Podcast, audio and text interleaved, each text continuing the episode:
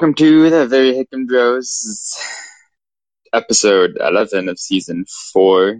Trevor here, and uh, my brother is on a break uh, for family time. Uh, we have Nick. He's just. He's the only one. He's all we could get. He's the only one here because Tyler is uh, working. He is unfortunately caught in early, so I guess that's the Yeah, just just another day, just another just another Magic Sunday. another farm. Actually, not. You know, this is we're recording. Unusually, we're we are recording on a Sunday, which means that neither of us are working, so or have worked. it's true. It's true. So normally we record on a weekday in which we're all kind of blown out and tired from having worked all day. So hey, we're, we're fresh. We're fresh for this. Yeah. Um, yeah. So yeah, this week's been kind of busy.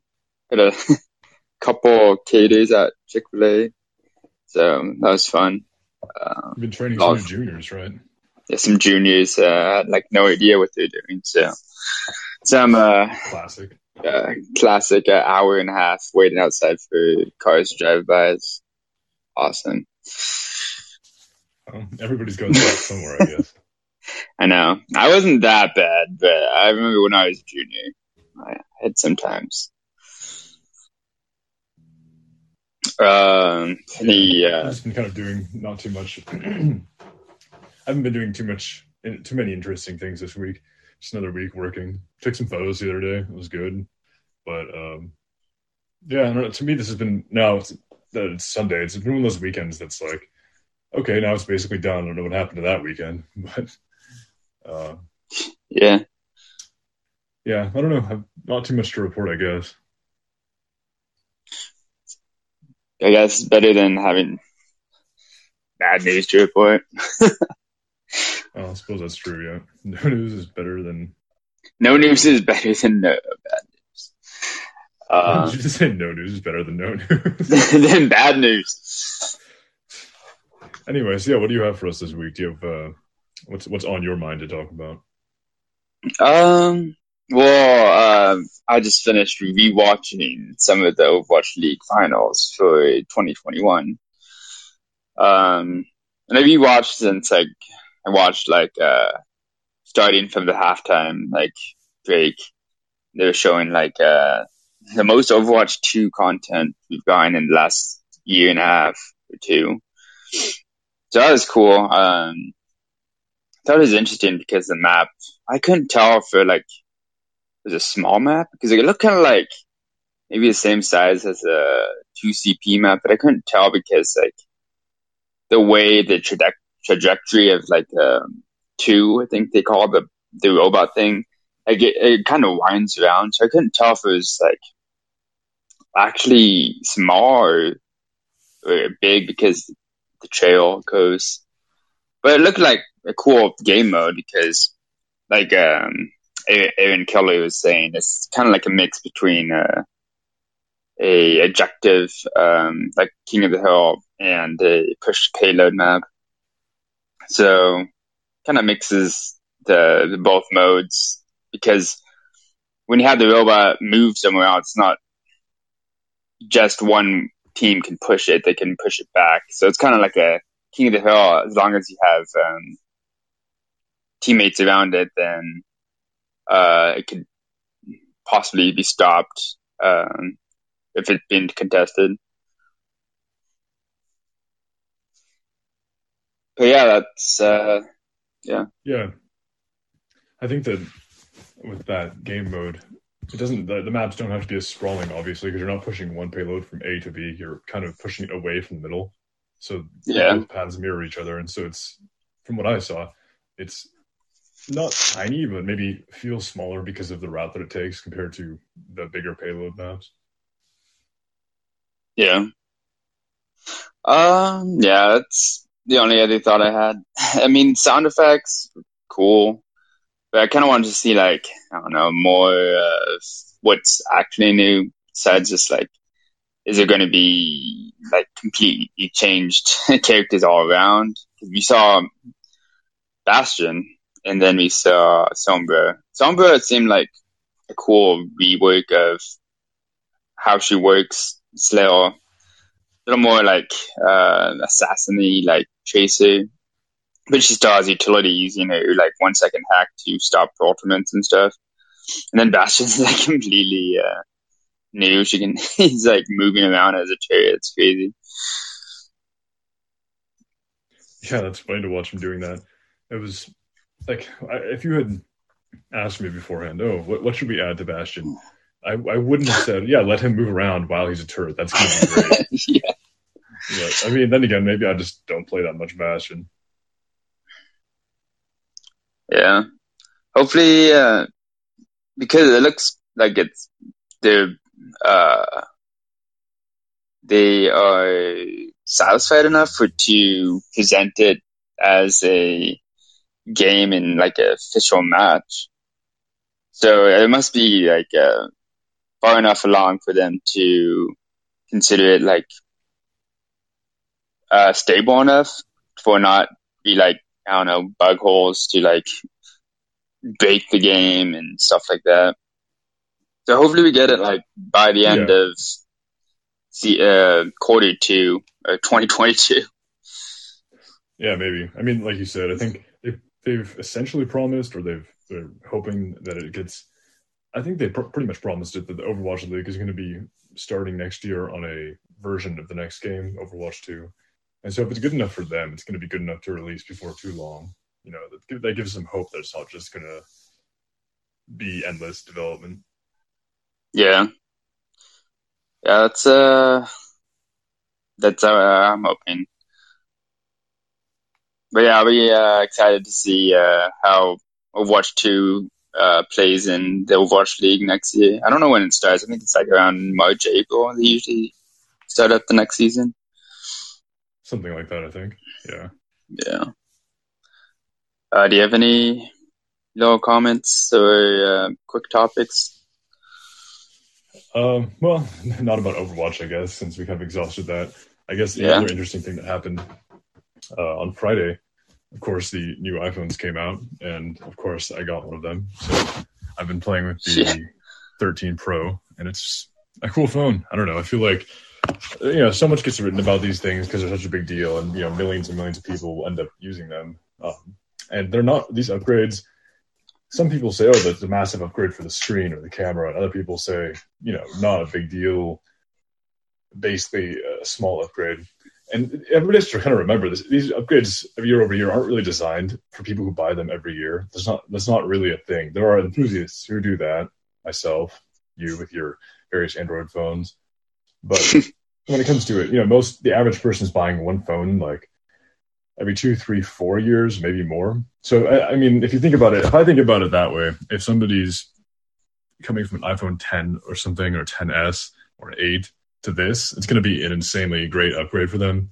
Um, yeah, I've used it for a few days, and I'm coming from the 12 Pro, so it's I'm just seeing the incremental thing. Um, I, I don't see that the 120 hertz refresh rate screen, the Apple ProMotion display, as being you know, it's it's nice. It, the whole thing feels a little smoother, so I would say that the the phone just feels a little more fluid. But for me, it's not. I wouldn't call it a massive game changer. Like back originally when Apple put the first high density display in, the Retina display in the iPhone 4, that was eh, like an actual game changer. I, it, everything looked. Yeah. Everything that was designed for it looked better. It was it was just it was kind of like there's there's there's before that and then there's after that in terms of display quality. Really, this this for me is not that. I'm used to it. To me, it made a bigger difference in the iPad um, the iPads have had that ProMotion display for uh, five years or six years now. Um, that was really cool to see that, or maybe it was maybe four or five years. But uh, maybe just seeing it on a bigger screen seems more impressive to me because I'm not. You're nobody's used to seeing really big, you know, like 13 inch screens refresh that quickly. I mean, some gamers are, but you know what I'm saying. The average person, their laptop right. doesn't do that. So I think it's been um, you know, it's cool to have on the iPhone. I would say for me, not a game changer. I will say the camera system is great. Um, I still need to test it some more in terms of just using it.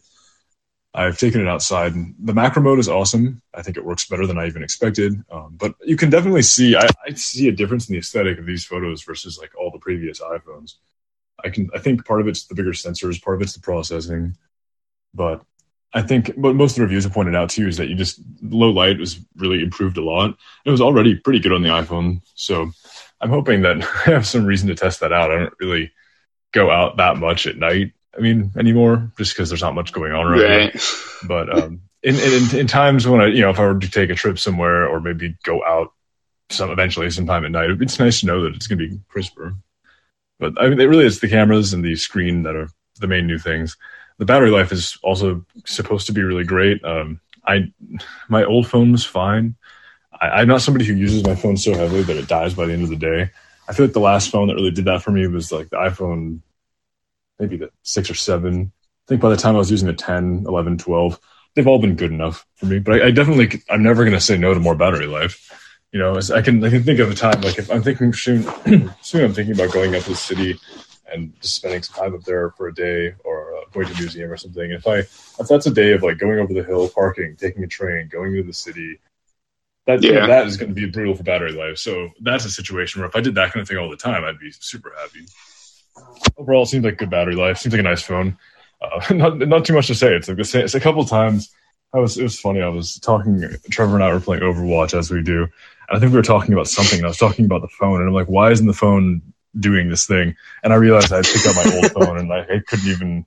I didn't even tell the difference. I mean, obviously, sometimes if you feel the back, the camera bump is like super large compared to the old one but still, it's like you know, at the end of the day, it's pretty similar. It's just better in most ways. So, I guess a quick review on the iPhone. It's it's a great phone. The, the way that the last one was a great phone. you know, it's we're not really looking at reinventing the wheel with these things anymore. We've been using iPhones for 14 years or something, something really long now. So it's not.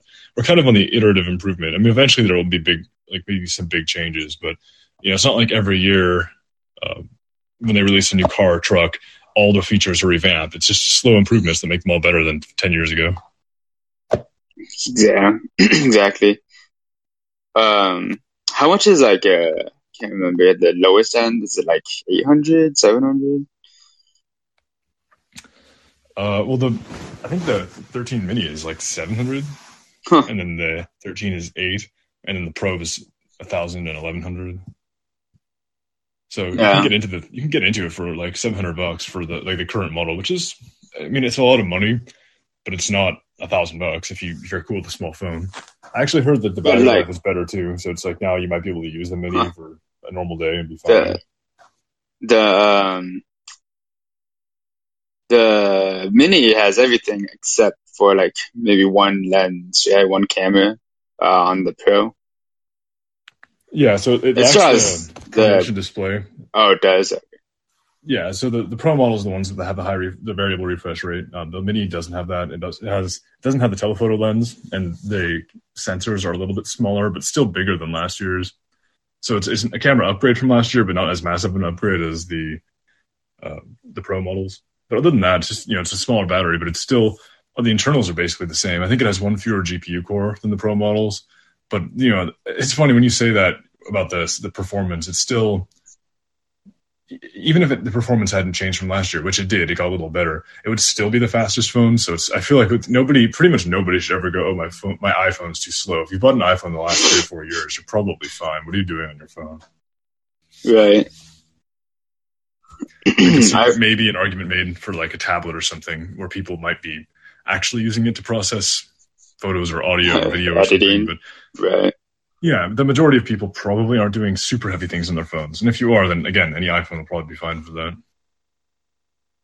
Yeah, I saw like uh, either video or article headlines like, "Oh, is the iPhone 13 the best value?" And I'm like, probably the best value for seven bucks. Like probably faster than any computer you can buy maybe you don't yeah. use a computer all the time because you don't have time to sit down and browse. So my, yeah, it could be for seven bucks. Probably have like the best all computer you can get.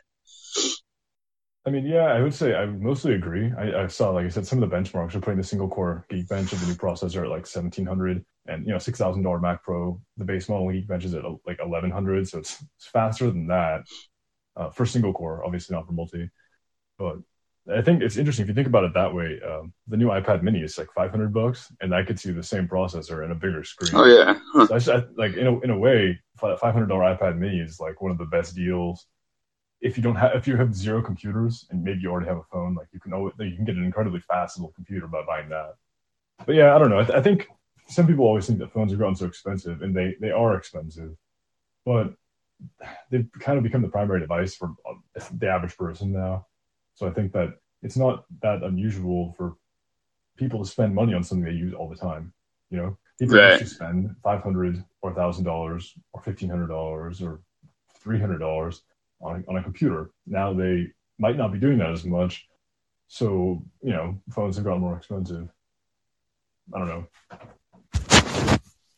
Yeah, I agree.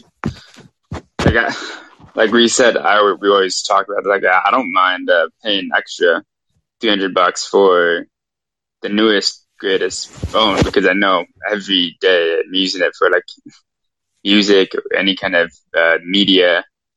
Um, well, you specifically, yeah, uh, you use it. It's your main device, and although you do have a very nice desktop computer, you find yourself using the phone just because it's your, it's just a habit for you, and maybe you prefer it for whatever reason. You, you listen to a lot of things and uh, you browse on it. Yeah. So, but it, that's like case in point, like you said, most people that's going to be their their kind of everyday thing.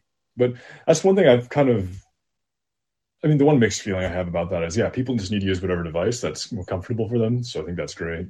But part of me is like, oh, I guess we're really coming to a point where it's less common to, you know, even when, when I publish something online, if I put something on a website uh, or at work, if I'm designing something for the website at work or doing whatever I'm doing, and I, I start to think about it like, oh wow, I really, you know, we are like a mobile first world, and I'm still because I grew up in the era where everybody was on their desktops and then laptops and then maybe tablets and now phones.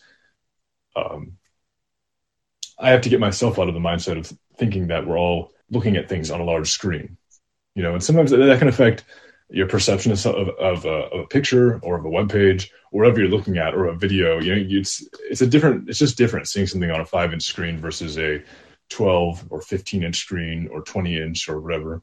But I mean, obviously, yeah. everybody still uses their TVs to watch video, so there's that. But I think it's you know it's interesting that we've kind of gone away from using the like the 10 to 15 inch screen as much as we used to as a culture. Yeah, I'd say probably the this generation the first devices they see is probably a tablet or a phone. So they don't know like what a typical like desktop website is until they get onto a big screen. So yeah, but I guess in some ways that if you have, I mean, iPads render desktop websites. Those are there's still a lot of iPads being used. So I mean, there's lots of people who see that, and there are there are obviously compute like traditional desktop OS computers being used everywhere, but it's, it's way less common for like I keep I always have to say like, average people or normal people because uh, I'm not I don't think of myself as some super freak, but I am. as an enthusiast with technology, it just automatically puts you in a different category. You know, if you're aware of any of these things, just even having this conversation is not something that any average person would do. They would just go, "Hey, uh, I want a new phone," so they go to their Verizon store and they go, "Okay, I want to spend six hundred dollars," and they just see what they can buy. I mean, that's the average thing. Or, they, or yeah. maybe they go, "Hey, I heard that the new iPhone has a really good camera. I'm going to buy that one." You, you know, there's. So I think I, we spend so much time thinking about it and talking about all these things, but most people I know, they just go, okay, time for a new phone, or they go, okay, I heard this specific feature that I want on this new phone. It's bigger or it's got a better battery. They just they buy it like that.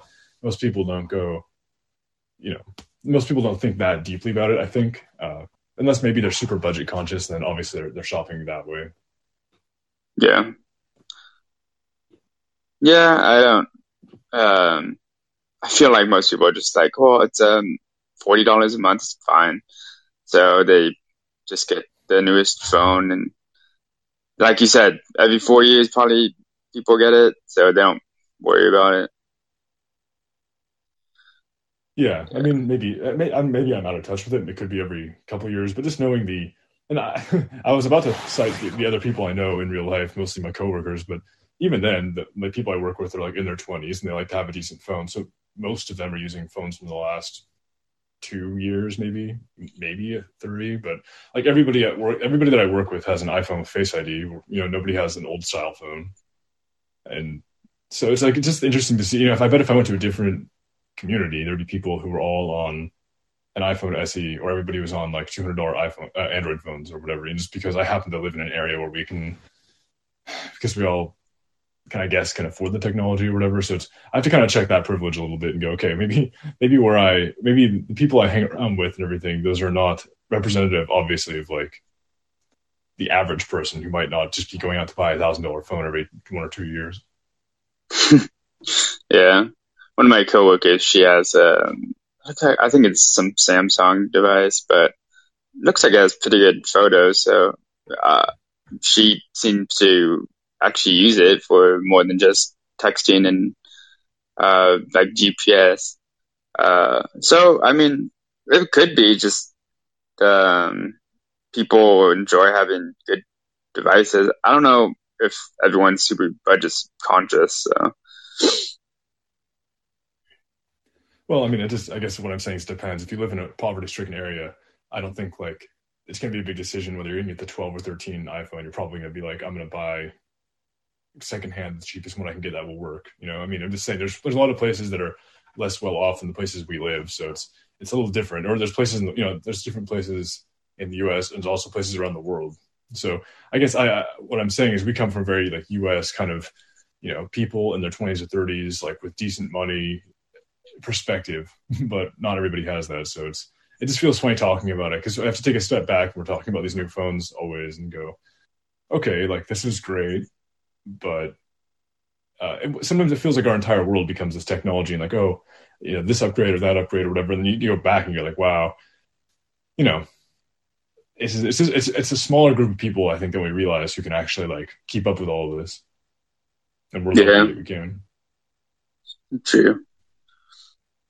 Um, but hopefully, there's more news of that phone that you want, right? I mean, everybody, it's kind of an open, not even a secret. I was going to say it's an open secret. People actually displays those uh, sort of models of it in their one of their stores in New York, I think, right? So they're the new Pixel phones are they're oh, really? everybody knows that. Yeah, I saw some pictures. I think in the front window they have dummy models. Yeah, um, yeah, I want to. I want that new uh, Pixel Six. Hopefully, uh, probably in within the next three weeks because we're hitting October, and there's supposed to be some kind of announcement during like this third week, like October 13th or 17th, around there. Um, one of the leaks um, talks about like uh, this Pixel 6 Pro or even a Pixel Fold um, coming out that are being launched with the Samsung LTPO OLED panels. Um, does the iPhone 13 have that? From what I've heard, the Pro models do, but I, I don't think that the non-Pro models do.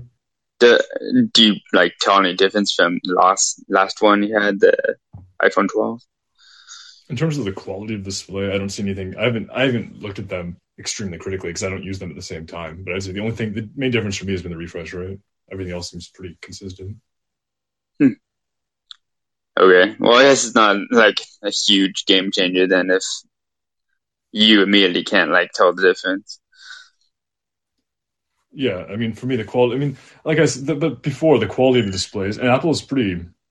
One of the things they focus on is ca- calibrating their screens uh, to look close enough to each other. Obviously, if you have two different displays, they're always going to look a little different. But they're, you know, they don't. You buy an iMac, you buy an iPad, you buy a phone, it's going to look probably more similar than they look different. I think obviously the screen technology is different in some of those, but um, I wouldn't say I wouldn't expect to buy a new iPhone one year after the other and then have it look like really different, you know, in terms of the color or the contrast or anything, unless it's moving from OLED to LCD. But you know, nobody nobody was talking about how we're going to expect some different quality of display other than the refresh. So I guess I don't know. I think yeah. in general. The um, I think that's the main uh, big like features for the LTPOs they can run as low, like we were talking about last time. Um, it can run as low as one hertz uh, refresh, so it can save battery when you don't need the 60 or more refresh if you're just like reading or um, I don't know, looking at a photo or something. Uh, it doesn't have to refresh 120 times when uh, it's just wasting battery that that way. Yeah, do you know if any Android phones actually work like that yet? Because I know for the first few, the first wave of those devices, everybody was talking about how great the screens were, but they would really suck up battery life if you left it on 120 because there wasn't much adaptability with those. Um, it says the Oppo and the newest Samsung have it in their flagships. Uh, it's a, it is a Samsung display, so I, am assuming it has. Uh, they have it in the uh, S21 Pro. Um, the last a lot one. of it isn't. It's like a hardware. It's a software feature as well as hardware. You know, you have to have like different. Yeah, you still need the hardware. The, the OS. Yeah. Well, I know my phone doesn't have it because I haven't had anything mentioned about it. So I, I think it's yeah, a new. I'm surprised. I think that's one of the reasons that the battery life is so high in some of these new iPhones is that it can. It's like cranking down the display is like a, almost a bigger deal than going up. You know, in terms of battery life. If you're watching a video now, you're getting like six or seven or eight hours more screen time on the new iPhones than the old ones, just because the screens are way more efficient. Right, it's awesome. That's cool. Like one way to maximize um, battery life is not always adding in a new bigger battery or like you can always improve upon your energy efficiency uses in like a screen or what the display has software wise. Yeah, I mean, it's definitely one of those specs. I think a lot of people, I think sometimes it is more comparable. Like if you're talking about two eh, like flagship Android phones, they're probably using pretty similar hardware. So you might be able to compare them. You know, this is a such and such right. battery, and this is another. You know, they could. But when you compare them between platforms, like iPhones have had smaller batteries, but have still gotten the at least the last few have gotten great battery life. And people go, oh, like that's just such a tiny battery. Well, yeah, compared to this massive Android phone, but you can't really compare it just because they use they're built kind of like they're the iPhone's just more efficient in different ways. It doesn't need a massive battery. If you put one in there, it'd be it'd be awesome. But I'm just saying, like you can get similar battery life out of two different battery sizes because you're using different hardware. Yeah. Yeah. So it would be nice to. It seems like I, I think it would come with it. It seems like a, a natural progression of Google using uh, the latest technology if they're really serious about smartphones this year. Um, yeah. Well, we all know that your current phone basically just got almost two feet in the grave because it's so old. So oh yeah, wait for you. you know, six six months old. I can't I can't live with it anymore. uh, useless. It's a. I just put cups on it now. It's like a tray. uh, my iPad. my uh, my next topic along the same lines. Uh, it's like a little bump for the do you remember the Microsoft Surface Duo? It had like the amazing hinge, but it still had two screens between them. Yeah, it was two phones with hinges between them. Yeah, they weren't even calling it a phone. They just look like two like iPad Minis, just like hinged together. Yeah, they they have some specs that I think they put it out themselves, um, and it's supposed to have like flagship specs, which is a lot better because the original Duo was like a mid ranger, and it had like hardware from two years before it even came out. Well, the thing is, they like announced it for release like more than a year later, which is really like weird to have any company do. Um, but yeah, this one seems to have like modern specs, um, a new camera, like an f1 0.7 aperture. Isn't that similar to what the new iPhone 13 has?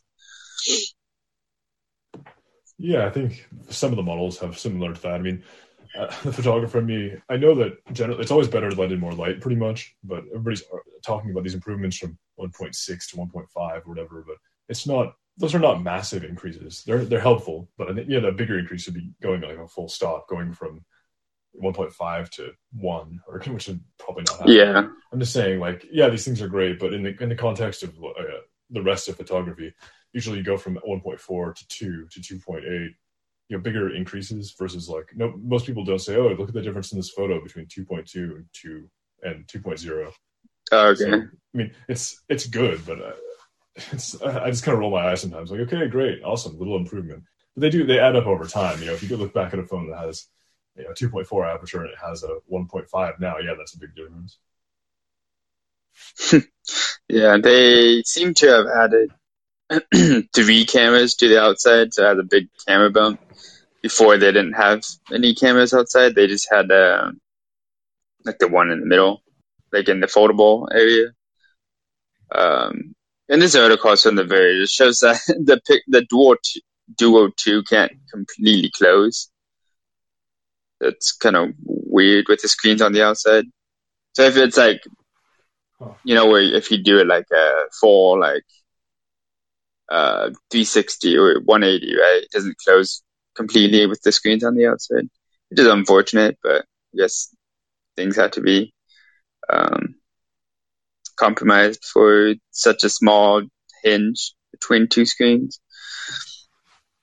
Yeah, I mean, I think it's an interesting concept, um, but I don't know. I, I, struggle to be excited about it because although you know, although they still have problems, like the act, like single folding screens are a thing now.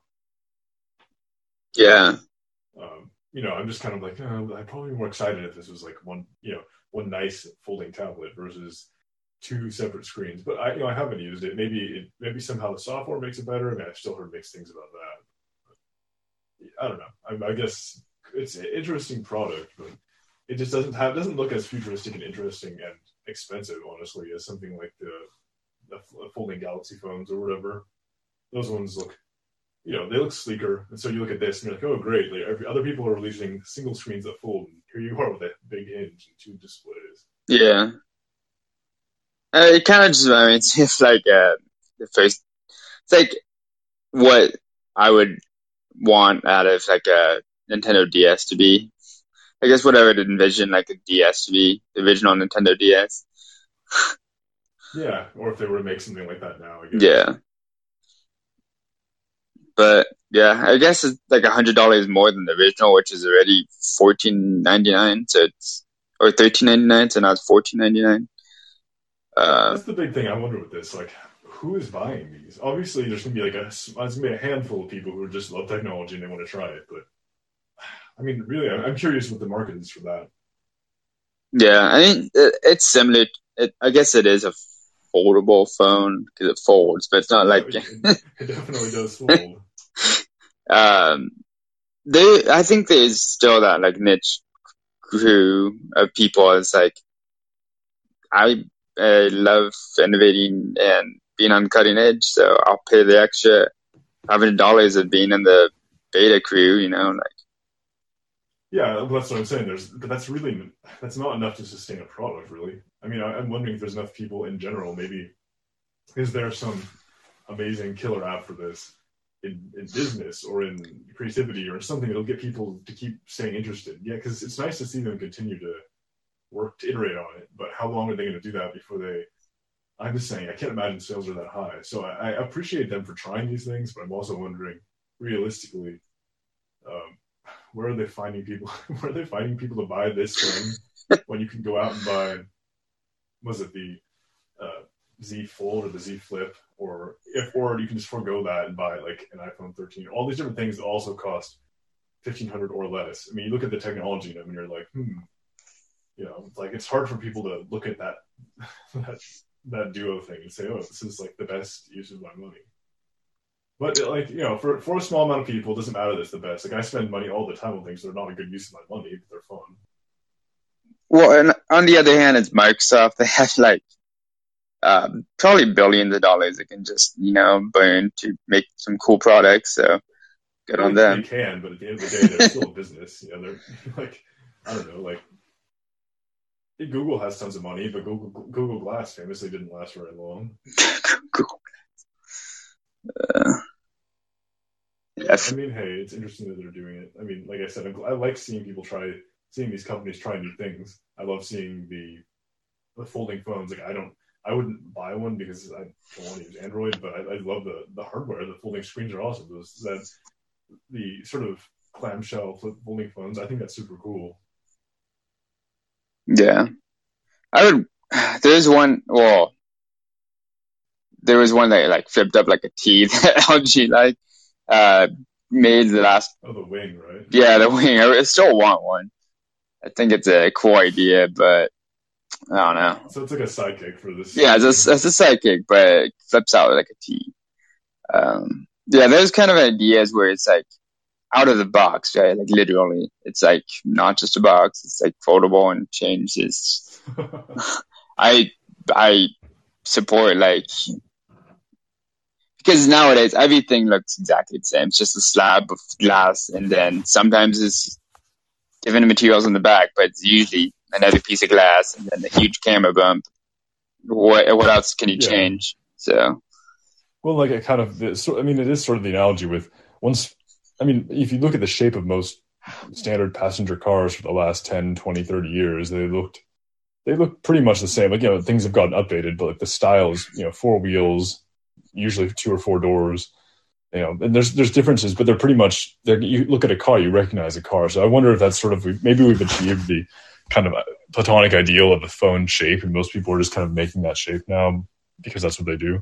Um, but you know, it, it is. It reminds me of times when phones were a little more, well, when technology was a little more interesting. You had things like the Sidekick that would flip up. You had the the uh, the flip phones in Razr.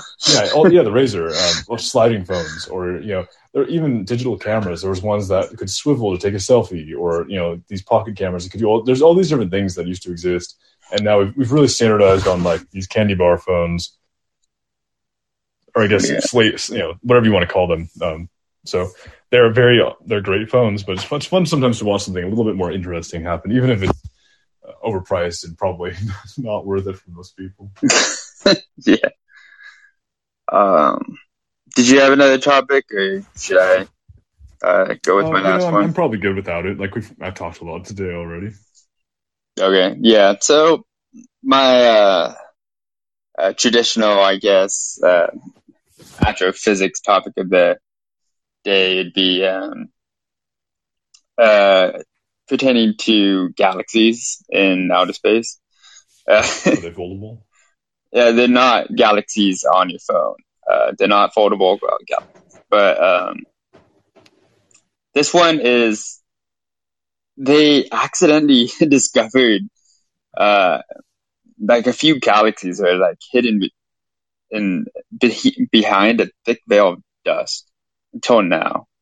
Um, they call it the edge of space time. Maybe it's just like super far out for them. Uh, they say these galaxies formed more than 13 billion years ago.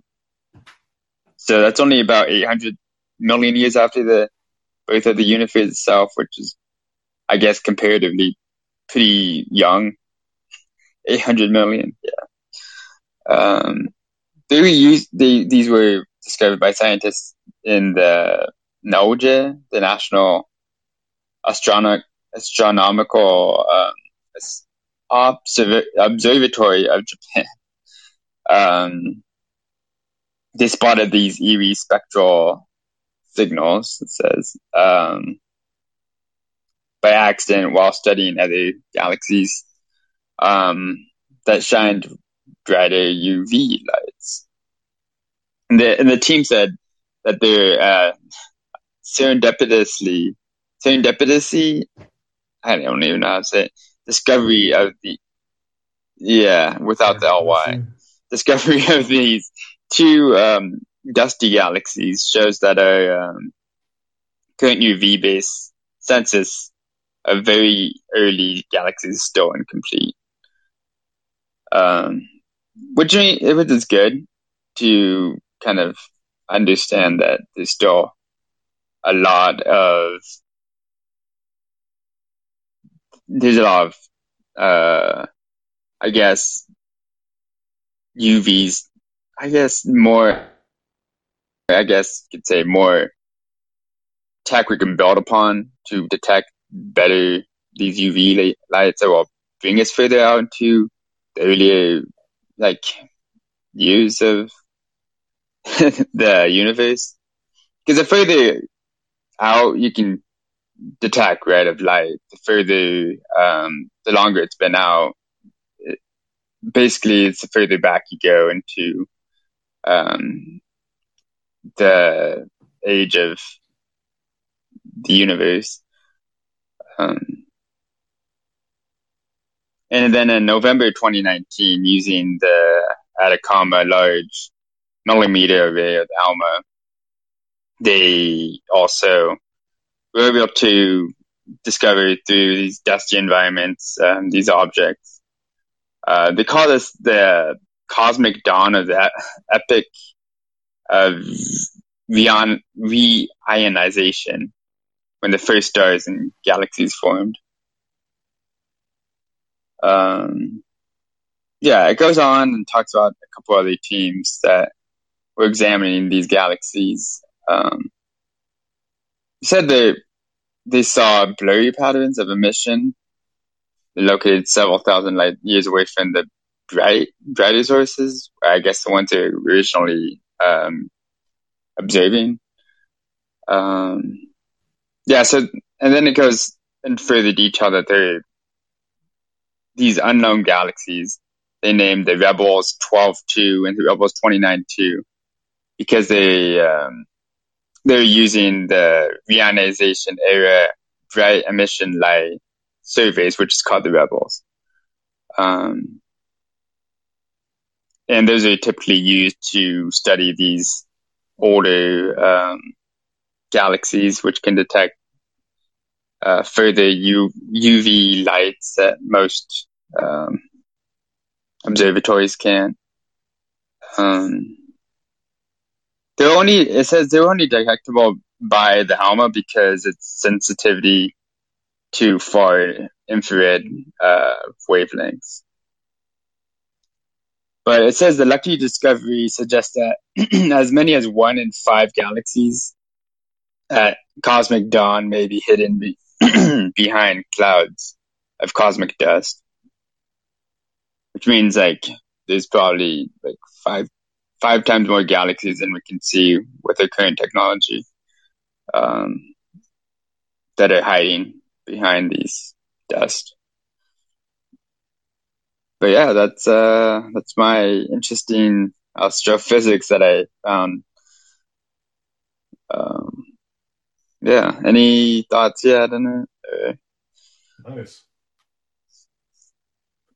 Um, I don't know. I, I, I do kind of like just a general, I guess, thought about that was that um, it's it's interesting. Uh, you know, it's some fields uh, in general advance to a certain point, and then you don't need technology to to advance them more. You know, you might think about like cars, know, manufacturing of manufacturing of certain goods, or um, maybe certain farming certain produce, or, I don't thinking of various things in life. Maybe you're maybe service industry or all these different there's things in life where you get to a certain point and like okay this has been mostly optimized or there's not much more we can know about this thing you know right. I, once you learn how to cook an egg there's you know obviously there's specific ways but you know most people learn the basics and that's, that's mostly it but then in certain things like this it's really that technology that you know partly it's the technology and science that really can make a big difference continually into the future with these things, with how many galaxies that can be viewed.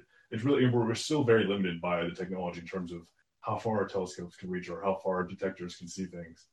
So I think that's kind of cool. You know, in other, in other parts of life, you're like, okay, well, we've you know we've mapped all of the of the continent or whatever you're thinking of, or you know, we obviously haven't explored that much of the ocean, but lots of places, yeah. lots of things in life are known. But I love knowing that there's still places where you know constant improvement in technology will will reveal more to us. Yeah, the um, I was gonna just say like, I guess it's almost similar to going to the deep uh, depths of the ocean, but there's far more space than there's ocean, from what I know.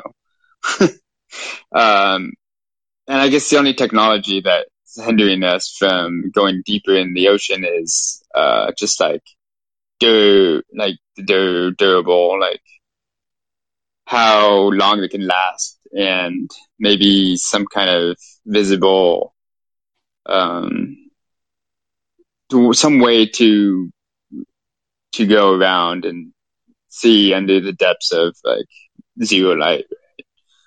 Um, where I feel like in space, yeah. um, it's more just detecting different style, uh, different kinds of lights and um, signals coming out to actually explore further out. So I guess it's very similar in one way because they're both trying to explore into uh, deep darkness. Uh, you just need some kind of light to be able to observe things. In a way, though, it's interesting because it's because so many things in the in the universe and space emit light that we can observe, or you know, sort of radiation. Um, that's we we can build detectors for that, and we can we can see very very far in you know into space and I guess in a way into time. Um, but I don't, as far as I know, we don't really have that for things like in the you know deep ocean. I don't. I've never read that much about whether you can go on you know can you go on top of one of the deepest parts of the ocean and then just is there some way that we can there's no telescope for the deep ocean really right? There's just right. so it's so dense there that i don't think that it doesn't work the same way as you know like in the vacuum of space where relatively there's not that much to get in between light from you know a shitload of light years away all the way into our telescope here i do know there are some kind of um, I don't want to say it's not seismic, but some kind of like, uh, I don't know, maybe like echolocation or something. It kind of shows us like what's there, like structurally, but I don't think it shows like what's like living there, you know, like it doesn't show us life. Um, yeah. But yeah, there's no way you can just like map the entire floor of the uh, like any kind of like trenches around Japan or near the Monterey Bay without having actual um, like submarines or probes that can uh, go into the crevices there and like explore for you. So, but yeah, I guess that's it. Any anything else you have for the podcast? Well, not so much this time. Um, just kind of, yeah. I don't think I have anything. I, I, I'm always good at saving topics for the next time where I can think about them a little Yeah. more. Maybe have some more to talk about. So I'm sure. Yeah. long we'll be speaking again. Yeah, uh, thanks for um, coming on. Uh, like always, uh, uh, it's just Um, Alex is out for I don't. Hopefully he's how long is he able gonna be to. out? Uh, hopefully next week. I'm not sure. He had um, something to deal with and with the family, so um, yeah, he wanted to uh, skip this week to have time off. I guess to say. Um, Kyler was on it. Well, uh, until next time. Yeah, Kyler was una- unable because he had like um today and t- yes yesterday and today he said like oh yeah maybe I could do it early morning but I guess his schedule wasn't like out until I don't know like sometimes like me like I don't know until they actually finish the schedule. Um, I still think that's crazy. That place, I mean, like obviously places work like that, but it seems like I don't know. It seems like you'd have a workplace that try to give you a schedule like a week out at least, a week or two. So I feel like it's just kind of disrespectful to people working for you if they don't know what they're doing with their lives until you tell them. yeah, I guess people just assume that you should be expected to be working the next week. I don't know. You can't. Well, I mean, if you have a, I mean, if you have a set schedule, that makes sense. Like my schedule doesn't change, so I, I expect to work Monday through Thursday. But Yeah. for, for places that change, it just seems kind of like okay, fine, let it change. But you should tell people. It's just it just seems like a courtesy to tell people, okay, yeah, in in two weeks you're going to be working on Friday and on Sunday, so that people can plan their lives. I mean, you know, we don't work be the entirety of someone's life. So I guess that's a whole other debate. You know, the quality of standard working conditions around here. Yeah, and then these workaholics that just work all the time, and that is their life. Yeah, you. I mean, I don't work all the time, but You work like six days a week at two jobs. yeah, it's not all the time. I don't work today. Uh, I Anyways, don't know. I don't know. All right. Well, I guess I'll talk to you later. Yeah. See ya. See ya.